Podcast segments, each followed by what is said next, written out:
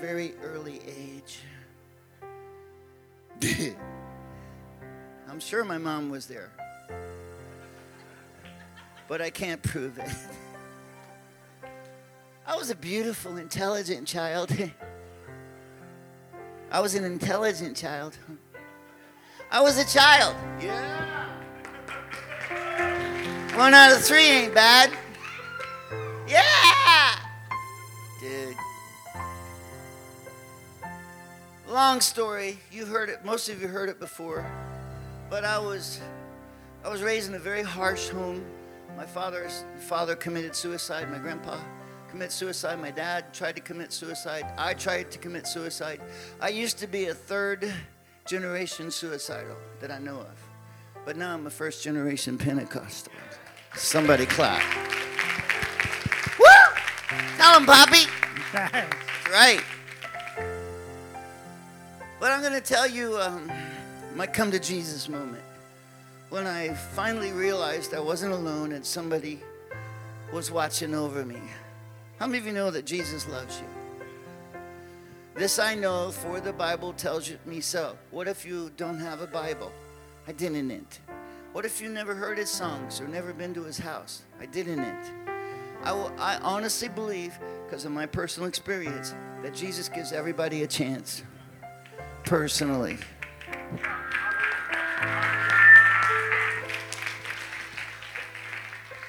Ah! You hang your speakers? Brother Hera, let's go. Let's get out of here. They hung his whole family, bro. That's harsh. You're going to keep that one, aren't you?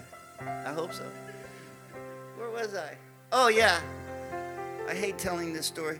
Horrible abuse, other stuff. Um, mm, read the books, it's all there. So, anyway, I grew up a little strange. Hard to believe, isn't it? And the psychiatrist said I was crazy. I'm not crazy. Neither am I. Be quiet, man. I'm talking right now. Stop laughing at him. I surrender him. and when I joined the Navy, I was very suicidal, very dangerous, very unsaved, and very mean. Never hated my abuser. I hated all the people who didn't help. And I'm sorry about that. I apologize for all of my hatred. I'm sorry. But a little baby boy and his two little sisters laying in the front yard, broken and bleeding, crying for help, and people too busy going to church. I remember that. And so I grew up a little hate. I'm very hateful, and I just hated people. Well, when you join the military, guess what it's full of? People. And I was in the military four years, and everybody in that military told me what to do. I never got to tell one person what to do. How does that even work? Well, big time. So, I was in trouble all the time. Say, bad boy. I was a bad boy. And then one day, I got hooked up with the Special Forces of the United States Navy, the Navy SEALs. Wonderful, awesome men. I never joined because I can't do this right.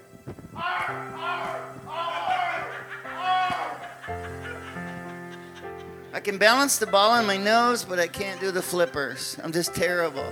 Stop laughing. So, I was what you call an accidental spy. Because I have no tattoos and I'm not beautiful or distinguishable, I would do special operations at times.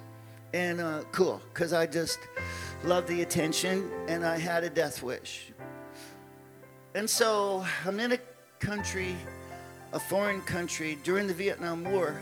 There were, um, the Russian people were trying to get nuclear submarines and bases 93 miles from home. Cuba and Panama and Jamaica even and other places. So it was a job of the special forces to keep an eye on them and not let them get that stuff close to home. Got it? So this is the story, the true story.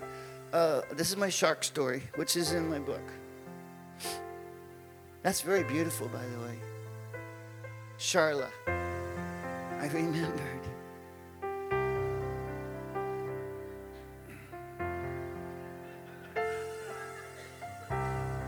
Tell you at my age, that's pretty good. So, to get into the waters in Cuba, surrounded by the, uh, their base and their people and their security and all that stuff, I did a, and I ran into I ran into a man who's been to this cliff and was in sort of like what I was doing, only he was a Cuban. and I ran into him this weekend. This weekend, um, Pablo, and he said, I remember that cliff, and I remember standing on that cliff and thinking only a complete crazy person would even try this dive. You couldn't jump it. And I'll tell you why. The water was too shallow. So a 90 foot dive, first I had to get through the minefield. And then how did I go through a minefield? Like this. had a death wish, bro. And I was a I was a hateful, hurtful, hurt person. I was I was hurt. And so I went through the minefield and there was this beautiful, it's beautiful. The waters are pure because nobody swims there. It's Cuba. And it's at the, the Caribbean Ocean, beautiful. And so I'd pick up a rock and I would drop it from 90 feet because the ocean's going in and the ocean's going out. If I jumped or dove when that water was on the beach, I would hit sand. That's the hardest thing I think I've ever done is dive head first onto an open beach with no water on it and there wasn't that much water. It was a very, uh, because of the speed, I was able to do a very shallow dive. And only this guy, he, he knows this. I called it the Rock of Gibraltar. There was a huge rock right there. So not only did I have to dive 90 feet, come up real shallow, I had to turn away from that rock or get smashed. And that's how I infiltrated Russian waters in Cuba. And then, no weapons, pair of swim trunks, goggles. I would swim miles in the ocean. I only swim underwater. Very seldom do I swim over. Swimming underwater miles and miles around this very dangerous corner to see if there was anything that shouldn't be there. Okay? So this particular day, I'm swimming along. I'm about 15 feet down. It's about my my uh, swim level at the time and I'm about 15 feet down in the prettiest water you've ever seen. Have you ever been to the Caribbean? And when the fish, like a million or a thousand fish, swim over top of you, the whole water turns into this moving color of the fishes through the sun filtering through them. Unbelievable. So I'm swimming, holding my breath, and from the corner of my eyes, I see a squid, which I've never seen a six foot long squid before. Hope I never do again. But dude, that that squid was going the fastest. He was he was going very fast, and he was leaving a stink. They they shoot ink to go faster, and a six foot squid can shoot a lot of ink. He was over there, down on the shoreline. And so I was very fascinated, never seen one before. So as he went out of my vision, he was he was cooking and booking, bro. All of a sudden, I just got a whole body shiver. You know what I'm saying? 90 degree water. I'm I'm freezing all of a sudden. And right there, everybody say right there, was the biggest shark I've ever seen. And he we were eye, eyeball to eyeball. He was heading for the squid, which who he was running from. And he stopped to see if I was eatable eyeball to eyeball, about this far away. Now, they say there's stuff you cannot do underwater, but you can. Promise.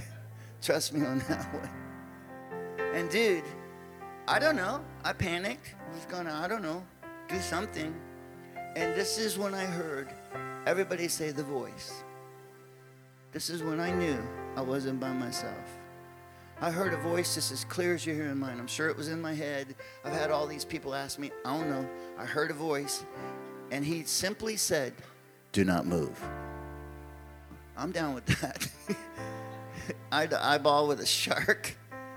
And if he's bigger than you, he's big enough to eat you. And he was bigger than me. I really don't want to talk about this this close to bedtime. but this is what the Lord gave me, so here we are. Minutes, minutes. The CIA handler was up on a big tower with a big binocs, and he told me I was down for minutes. But I did not move. I was so good. And that shark mm, took my picture with his eyeball. Click. More stuff you can't do underwater. he took my picture. And so I want my mommy, right? But the voice said, do not move, so I didn't it. Long time, minutes. That shark stared me down. And so, finally, everybody say finally, he slowly, because he can, he slowly turned away, go like this, and slowly went off. You could see him because the water is perfectly clear. So I get ready to expatriate the area, right? And right before I moved, he told me, I said, don't move. I said, do not move. So I kept frozen. And you know what that shark did? He got out of ways. He turned a complete U turn and faster than a barracuda. no, nose to nose. I needed three diaper changes right there, buddy. Now we're nose to nose, teeth to teeth, face to face. I am so glad that I didn't move. Aren't you? Aren't you glad I didn't move? Boy, I sure am. And so, uh, you know, long story short, finally the shark got tired of smelling the water. That's not edible. Save my life, bro. you, you'll get it when you're 65. And then he left. I mean, when he left, he just left. Okay? So, four minutes. I'm down under the water about four minutes now. And I'm like, waiting. But the Lord wants you to use your own sense too. Boy, it just got heavy up in here, didn't it? You know, you know what's right from wrong. Brother Harris been teaching us. You know what's right from wrong. Every once in a while, you're going to have to figure out and do it yourself. So I took one, I just moved a shoulder like this, no voice. Moved another shoulder, no voice. I got out of there, man. Hit the shore, and I felt different. It was like somebody's looking out for me. This was my come to Jesus moment. This was when I knew that Jesus was real. I didn't know his name yet. We used his name for a curse word my whole life in the U.S. Navy. And I'm sorry, but I knew somebody was watching over me, and life would never be the same. I quit doing really stupid stuff and just did half stupid stuff. I didn't dance to the minefields, I just walked to the minefields. Yeah. And so that was when I found out that Jesus saved lives. He saved my life. How many times has He saved your life? How many times have He saved your soul? When something came up and you weren't sure, Pastor Joseph Farino taught me when I was a baby in Jesus. When in doubt, do without. It ain't worth it, man. If there's a question in your heart, baby, don't do it. Well, should I do this? Uh, You're asking that question, you shouldn't it. Say shouldn't it. I know, right? I can't tell you how many times Jesus saved my life in that life. But I'll never forget when I ran up to that altar and I lifted my hands and I just said, Forgive me, Jesus, of all my sins. April 27th, 1975. April 26, 1975, the Lord sent a death angel to my bed because I was being hinky with my best friend who was trying to witness to me. And I threw him and his Bible up against the wall and told him I never wanted to see him again. That night I had a visit from the death angel. How do you know it was the death angel? biggest sword ever. He was about six and a half, seven feet tall. Kneel, uh, leaning on the biggest double edged sword I ever saw. And I know swords. Amen. So I put him on pause. I hit pause. And uh, he had taught me, Danny had taught me how to repent. And, buddy, I spent a long time, eyes closed hard. And I repented of everything I could think of I'd ever done wrong. If I did it wrong six times, I repented six times. I didn't know. I didn't have the instruction manual. I even repented of stuff that Danny did because I didn't want to go to hell for accessory. I've been to jail for accessory. So, I mean, I repented hard. And it was just like the shark. I wasn't sure if I should open my eyes or not. But when I opened my eyes, the angel was gone and the peace. Ah, the peace of God. And I never want to live another one second without it. The peace of Jesus. Stand with me, church. I want the choir, the, the, whoever sang that uh, altar song about the altar, come on up, help me sing it. And that, my friends, is the shark story. And I want to thank the Lord. Why me? I've asked myself a million times, why me? Because He's God and He makes His own choices. But I honestly believe He's spoken to other people, they just didn't listen. So I'm asking you, begging you. Oh, I've been saved for 48 years. I know, but He may be speaking to you again tonight. So we're going to listen to the voice of God in Jesus' name. Sing it for me.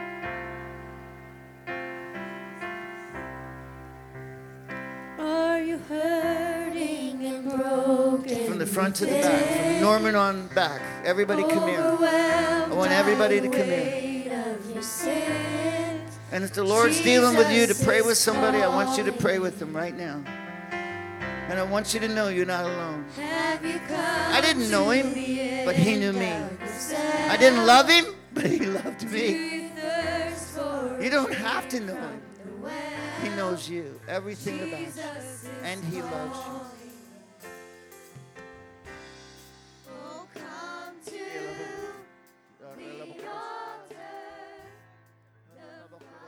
Told him you were sorry, you were forgiven.